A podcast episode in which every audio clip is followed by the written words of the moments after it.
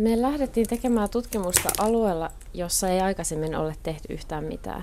Että 2006 syyskuussa me lähdettiin isommalla tutkijaporukalla Komin tasavaltaan etsimään sopivia tutkimusalueita tämmöiselle EU-hankkeelle, jossa tutkittiin Pohjois-Venäjän tuntran hiilenkiertoa. Tai siinä oli myöskin taika-alueet mukana. Et, et, ähm, tämmöinen tuntran ja taikan välinen ero, myös että boreaalisen ja arktisen vyöhykkeen ero hiilenkierrossa. Ja rautatietä pitkin me kuljettiin, koska me piti saada semmoinen alue, johon on suht hyvät kulkuyhteydet. Että tämä on semmoinen suuri haaste aina, kun lähdetään tuntralle tekemään tutkimusta. Siellä ei ole kovin hyviä kulkuyhteyksiä. Se on ikiroudan päällä tämäkin meidän tutkimusalue ja sinne ei pääse autteita pitkin lainkaan. Ja me etsittiin semmoista tutkimusaluetta, joka olisi aika lähellä tätä pohjoista puurajaa ja epäjatkuvan ikiroudan vyöhykkeellä, semmoisella mielenkiintoisella alueella – sitä ajatellen, että kun ilmasto tulee muuttumaan, että minkälaista dynamiikkaa siellä voisi jatkossa tapahtua sitten, kun ilmasto muuttuu. Ja sitten löydettiin tutkimusalueeksi semmoinen paikka, jossa on hyvin massiiviset turvekerrostumat ja tämmöiset vaikuttavan näköiset ikiroutasuot ja tämmöisiä termokarstisulamisjärviä. Ja, ja se oli mielenkiintoinen paikka sen takia, että nyt sitten kun ilmasto muuttuu, niin ollaan huolissaan siitä, mitä tapahtuu tuntran suurille hiilen ja organisa-aineksen varastoille. Ja oli selvä, kun me tultiin sinne saitille, että tällaista hiiltä on paljon maaperässä. Eli se oli oikeastaan, voi sanoa, että keskellä ei mitään, minne menitte silloin alun perin. Joo, että siinä on äh, rautatielle on joku seitsemän kilometriä matkaa ja siinä on semmoinen Seidan kylä, jossa on 20 vakituista asukasta ja kauppa ja rautatieasema, mutta hyvin syrjässä lähimpään kaupunkiin on kahden ja puolen tunnin junamatka. Eli kaikki, mitä koskaan tarvitaan siihen tutkimuksen tekemiseen tai ihan arkiseen elämiseen, niin täytyy kuljettaa jostain kauempaa. Joo, että sieltä Vorkutan kaupungista 70 kilometrin päästä, kahden ja puolen tunnin junamatkan päästä ja me kuljettiin sinne meidän saitille sitä seitsemän kilometrin matkaa sieltä Seidan kylästä, niin joko jalkapelillä, rinkassa oli kannossa sitten tavaraa tai sitten tämmöisillä tankeilla, miehistön kuljetusvaunuilla, jotka kulkee sitä tuntraa pitkin silloin, kun teitä ei ole. No miten teidät otettiin omituiset kummajaiset tutkijat vastaan siellä pienessä kylässä, jossa tosiaan se väkiluku on vain parikymmentä henkeä? No musta tuntuu, että se oli aikamoinen merkkitapaus, kun me sinne saavuttiin ja herätettiin hyvin paljon huomiota. Ja siellä tämän kahden vuoden aikana, kun siellä tutkimusta tehtiin tämän Carponort EU-hankkeen puitteissa, niin siellä oli tutkijoita hyvin monesta maasta, mutta me suomalaiset mentiin sinne ensimmäisenä.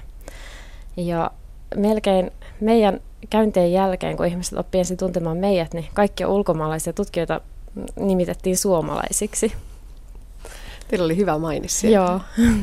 Nyt kun mietit näin jälkeenpäin sitä aikaa, jonka vietit itsekin siellä tunralla, niin millaista aikaa tutkijaelämässä se on ollut?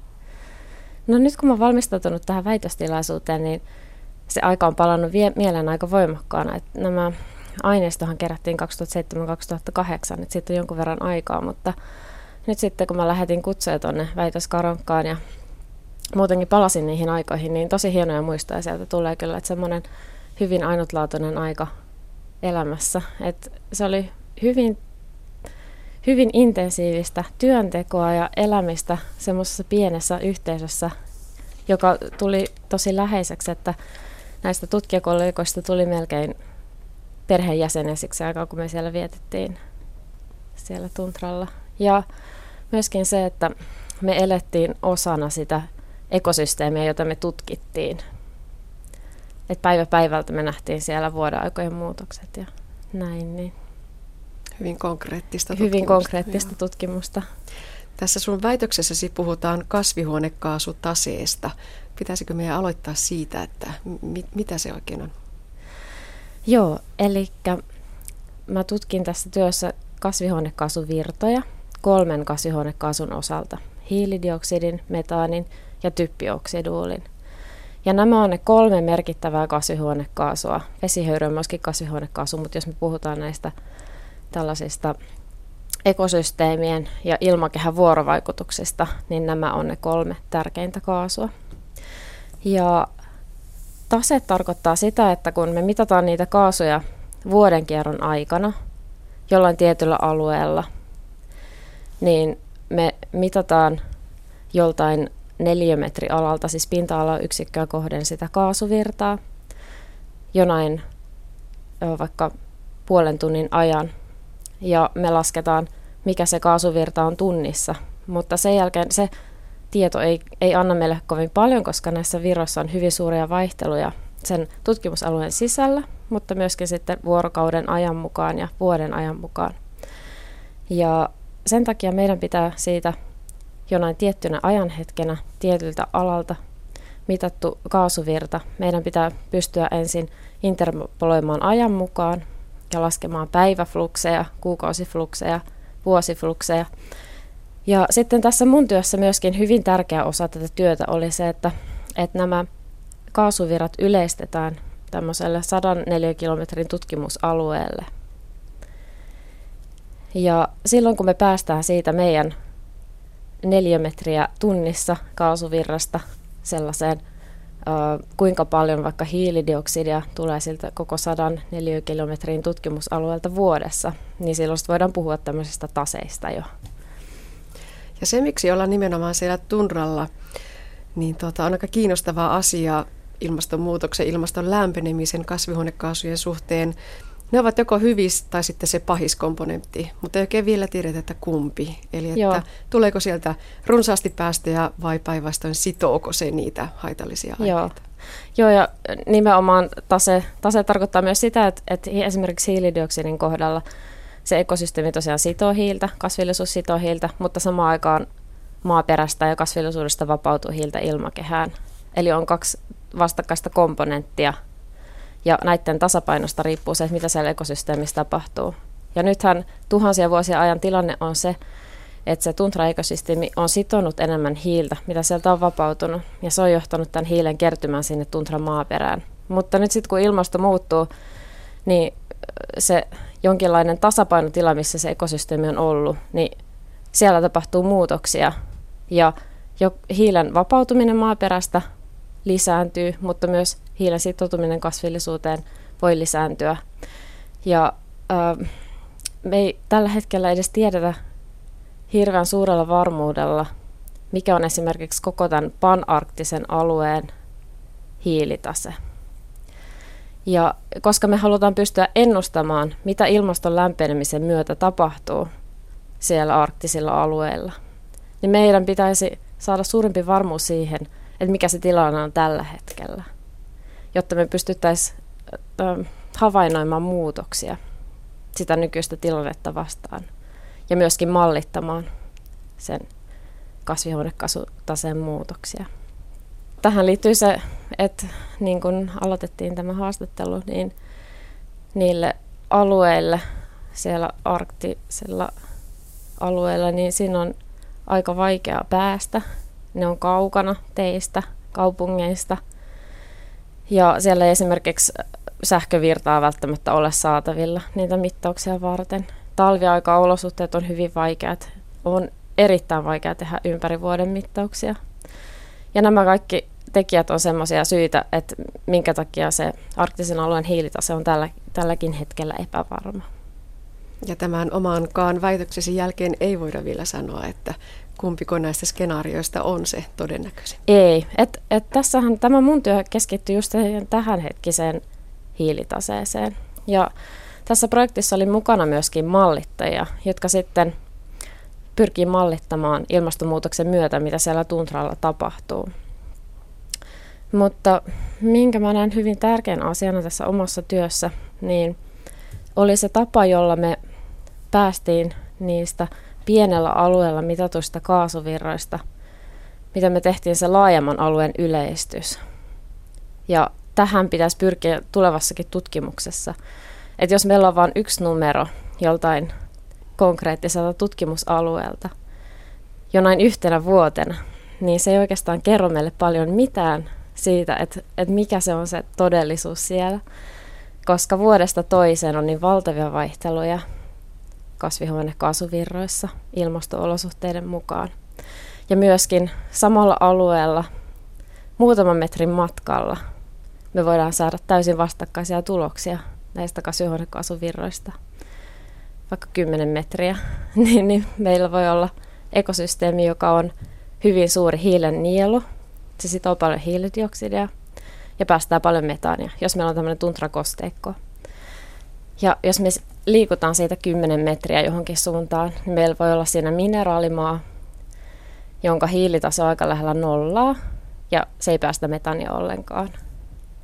Ja jos me mitataan vaan sitä toista, niin me saadaan aivan täysin väärä käsitys siitä, että mitä siinä koko ekosysteemissä tapahtuu. Joo, kuvat täällä väitöksessäsi, että, että se tundran maaperä, maisema on sellaista kasvillisuus- ja maaperätyyppien mosaikkia, Joo. jossa kaikki nämä eri elementit vaihtelevat ja todellakin myös hyvin lyhyellä matkalla. Mutta sitten täällä on tosiaan näitä turvekehiä, jotka ovat jo aika varhainen löydös silloin, kun olitte siellä 2007, Joo. 2008, 2009, niissä taidettiin julkaista ensimmäisen kerran jotakin. Mitä ne turvekehät ovat? Turvekehät ovat kasvittomia pintoja, joita esiintyy ikiroudassa olevilla soilla. Ja nämä on semmoisia halkaisijalta noin 10-20 metriä semmoisia pyöreitä muodostelmia, vähän niin kuin jotain kraatereita kuumaisemassa. Et hyvin silmiinpistävä osa tätä tutkittavaa ekosysteemiä, kyllä. Semmoinen, joka herätti meidän huomioon heti, kun me tultiin sinne tutkimusalueelle. Ja näissä turvekehissä kasvihuonekaasuvirrat on hyvin erilaiset kuin sitten muuten tässä ikiroutasuolla kasvillisuuspinnoilla. Et tämä, tämä typpioksiduuli on vain yksi osa näitä eroavaisuuksia – Eli nämä turvekehät päästää hyvin suuria määriä typpioksiduulia, jota luultiin, että tuntran luonnontilaiset ekosysteemit ei päästä ollenkaan. Mutta näissä turvekehissä ne päästöt oli samaa luokkaa, mitä mitataan tropiikista tai sitten lannotetusta maatalousmaista täällä meidän boreaalisella vyöhykkeellä. Mutta myöskin, jos me katsotaan hiilenkiertoa ja sitä hiilidioksiditasetta, niin nämä on kasvittomia pintoja, eli ne ei sido hiilidioksidia ollenkaan. Ja sen sijaan me ollaan havaittu meidän tutkimuksessa, että, että näistä turvekehistä vapautuu hiiltä hyvin suuria määriä. Että siellä on voimakas respiraatio, orgaaninen aines hajoaa aika voimakkaasti. Ja tämä oli sinänsä aika yllättävää, että tämä turve, joka näissä turvekehissä on pinnalla, niin se on tuhansia vuosia vanhaa. Mutta se, että, että mikrobit pysyy, pystyy niin tehokkaasti käyttämään sitä hyödykseen ja hajottamaan sitä, niin se oli aika mielenkiintoinen tieto sitä ajatellen, että näistä ikiroutasoista, niiden pohjakerroksista löytyy paljon tämmöistä vanhaa orgaanista aineesta. Ja joskus on ajateltu näin, että tehty tämmöinen yleistys, että mitä vanhempaa orgaaninen aines on, niin sieltä on hajonnut kaikki helposti hajoavat yhdisteet. Ja silloin se on aika semmoista pysyvää, että siellä ei kauheasti tapahdu mitään. Mutta tämä orgaaninen aines, niin se on päätynyt sinne ikiroutaan siinä vaiheessa, kun sitä hajotustoimintaa ei ole tapahtunut kovin paljon vielä siinä. Ja sen takia, jos tämmöinen turveaines, se päätyy jotenkin pintakerrokseen tai ilmasto lämpiää niin paljon, että, että se ikirouta sulaa ja mikrobit pääsee käsiksi siihen, niin se voi aiheuttaa hyvinkin suuria hiilidioksidivirtoja ilmakehään. No onko se suurin painajainen se, että ilmasto lämpeää niin paljon, että ikirota myöskin siellä tundran alueella alkaa sulaa ja nämä turvekerrokset pehmenevät ja, ja mitä sitten tapahtuu, niin on ihan arvoitus.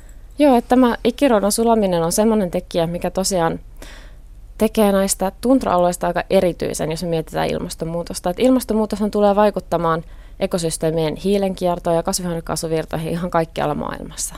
Ja hyvin usein silloin, jos ollaan aika kylmässä ilmastossa täällä Suomenkin tasolla, niin ilmasto lämpee, niin se lisää sitä maaperähiilen hajoamista. Mutta se on kuitenkin semmoinen ehkä aika hidas prosessi. Että jos me puhutaan vaikka asteen tai kahden lämpötilan muutoksesta, että miten se vaikuttaa siihen hajoamiseen. Mutta tuntaralla se orgaaninen aines on niin hyvässä säilössä siellä ikiroudassa, että siellä voi tapahtua hyvin äkillisiä muutoksia. Semmoinen aines, joka on sulla siellä pakastimessa, jos, jos se ikirouta sulaa, niin hyvin nopeassa ajassa hyvin suuria määriä sitä hiiltä voi päätyä mikrobien hajotettavaksi. Ja sitten jos on tämmöistä hiiltä, joka ei ole kovin pitkälle hajonnutta, vaikka se olisikin hyvin vanhaa, niin silloin siellä voi tapahtua tämmöisiä hyvin suuria päästöpulsseja lyhyessä ajassa. Ja tämä on se, mistä ollaan huolissaan. Ja ei auta mitään muuta kuin tehdä lisää tutkimusta, että tiedetään, että, että mikä se tilanne siellä on ja, ja, ja mallintaa Joo. niitä, jos Joo. niin mitä sitten tapahtumia. Joo. Miten omalla kohdallasi tutkimus vieläkö se jatkuu? No tällä hetkellä mä olen meidän pienen pojan kanssa kotona. Hän on täyttää vuoden kahden viikon päästä ja nyt en ole vielä palaamassa tutkimukseen, mutta, mutta Seidan tutkimusalueella, jossa mä tämän väitöskirjani tein, niin siellä kyllä tutkimus jatkuu. Siellä on nyt uusia väitöskirjan tekijöitä, jotka jatkaa hyvää työtä siellä. Muun muassa he selvittää, että mitkä prosessit on taustalla tässä typpioksidulivirroissa näissä turvekehistä. Ja myöskin meidän ryhmä on jatkamassa tutkimusta liittyen tähän permafrostitematiikkaan, eli että kun näistä ikiroutasoista, jos ikirouta sulaa, niin minkälaisia päästöjä sieltä tulee ilmakehään. semmoinen suurempi laboratoriokoe meillä on meneillään tällä hetkellä. Ja paljon on vielä tutkittavaa.